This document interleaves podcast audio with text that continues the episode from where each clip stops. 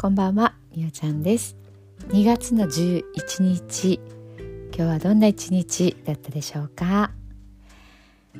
えー、皆さんはこう夢とか何か何年か先にこういうことがしたいなとかもう何年か先じゃなくて今すぐにでもねあこれやりたいなとかっていうのがねありますでしょうか？えー、私がねちょっと最近、まあ、映画の影響もあるんですけどうんと、まあ、Amazon プライムでね、えー、ちょっと見た映画であタイトルなんだっけな「チアなんとか」っていうんですけどえっ、とですねまあ、アメリカのもシニアタウンっていうね高齢者ばっかりが住んでる街があってそこでねいろんなこうクラブ活動があるんですよね。そこでチア、えー、ポンポン持ってね踊るチアダンスチアリーデリーディングがねありますけどあのチアを、えー、立ち上げてそしてそのタウンに住んでるね高齢者の人たちと、まあ、コンテストに出るっていうねそういうストーリーのね映画を見たんですけど私似たような映画をねあと2本見てるんですよね、まあ、タイトル忘れちゃったんですけどもう、まあ、流れとしてはね本当になんかこう定番のパターンみたいなのがあってもう安定して見れるっていうところがあるんですけどあの私ねこれ多分やりたいんだろうなっていうふうにねもう結構この前見た時に確信しましたね。えっとね本当にもう高齢者なんもう70とか80代ぐらいかなのダンス経験がほとんどない高齢者の、まあ、男性も女性もで、えー、っと音楽はその昔の曲とかじゃないんですよ。結構使う曲は割と現代的な音楽を使って踊る。でそれを若者とかもう本当に孫とかひ孫ぐらいの子供たちがいるコンテストに出るんですよね。なんかねも想像したらねも楽しくなってきちゃってそういうのねこうやってみたいなっていうのがねもうふっと浮かんで浮かんだだけじゃなくてなんとなくどういうふうにしようとか思ったりするんですよね。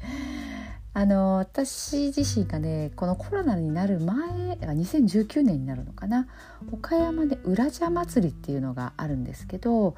えーとまあ、結構岡山の中では一番大きいお祭りで大通り、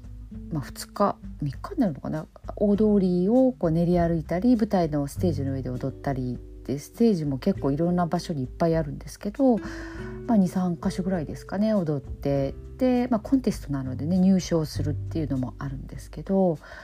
えー、とそれをね1グループえーと、マホロバっていうチームから振り付けの依頼をされてでその時にね、えーと、振り付けをしたんですよね。で、えー、何歳ぐらいかな小学校低学年から70歳ぐらいの方がもうメンバーでえっ、ー、と30人はいなかったかな。あのまあ、その地域のね人たちで踊りたい人が集まるっていう、えーと、チームの、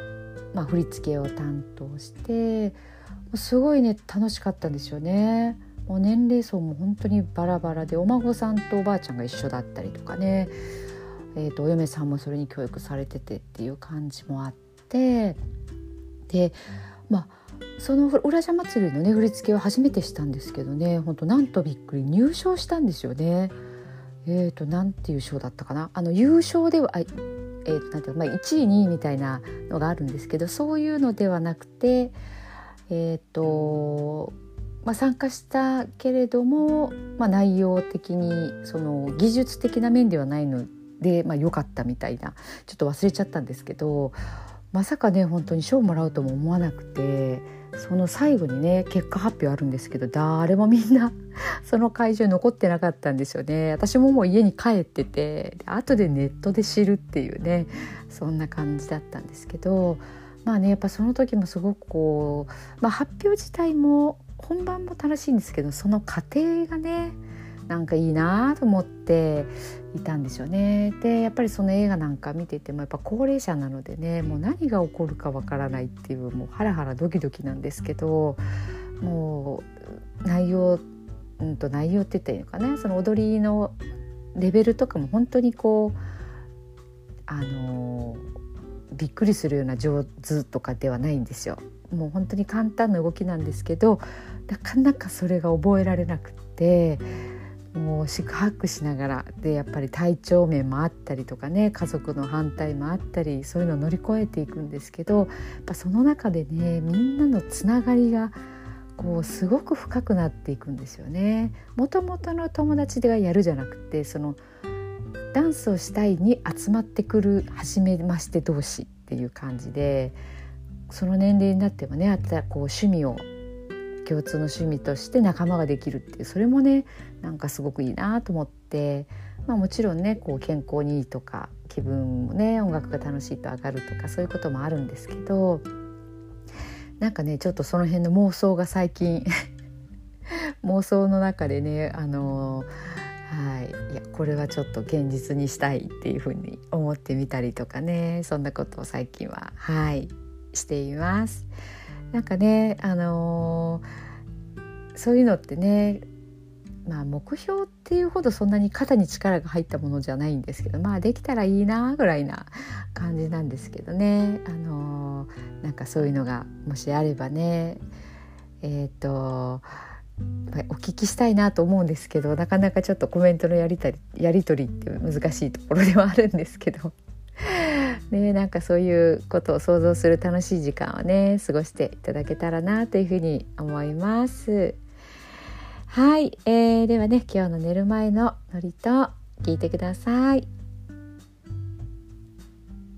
今日あなたはあなたを生き切ったポジティブなあなたを表現したならポジティブなあなたを生き切ったということネガティブなあなたを表現したならネガティブなあなたを生き切ったということ。今日あなたはあなたを生き切った。明日からのあなたの人生は寝る前のあなたの素晴らしいイメージから想像される。あなたが本当に生きたかった人生は今この瞬間の眠りから始まる。あなたには無限の可能性がある。あなたには無限の才能がある。あなたはまだまだこんなものではない。あなたには目覚めることを待っている遺伝子がたくさんある。もし今日あなたの現実において自分はダメだと思うような出来事が起こったとしても嘆く必要はない。それはあなたがダメなのではなくあなたに素晴らしい部分が見えていなかった。というだけだから。もし今日あなたの現実において自分は才能がないと思うような出来事が起こったとしても嘆く必要はない。それは才能がないのではなくまだ才能が開花していないだけなのだから。今日悔やむ必要はない。今日起こったことは起こる予定だっただけのことだから。もし今日あなたの一日が素晴らしい一日だったなら明日はさらに素晴らしい一日になる。もし今日あなたの一日が誇らしい一日だったなら明日はさらに誇らしい自分に気づく一日になる。あなたはまだまだこんなものではない。明日のあなたはこんなものではない。あなたにはまだまだ可能性がある。あなたには目覚めることを待っている遺伝子がたくさんある。遺伝子のスイッチを入れれば入れるほどあなたは自分の可能性に目覚め才能に目覚めてゆく。素晴らしいあなたをイメージしよう。眠っている間にそのイメージが記憶となりその記憶が明日のあなたの現実を作ってゆく。あなたの遺伝子を目覚めさせるのはあなたがあなたを信じる力。あなたは素晴らしい。あなたには価値がある。明日は明るい。たくさんの希望がある。あなたの一呼吸一呼吸があなたを癒しあなたは黄金の光に包まれ眠っている間にあなたのエネルギーを浄化し整える。今日あなたはあなたを生き切った。明日からのあなたの人生は寝る前のあなたの素晴らしいイメージから想像される。そしてあなたはあなたが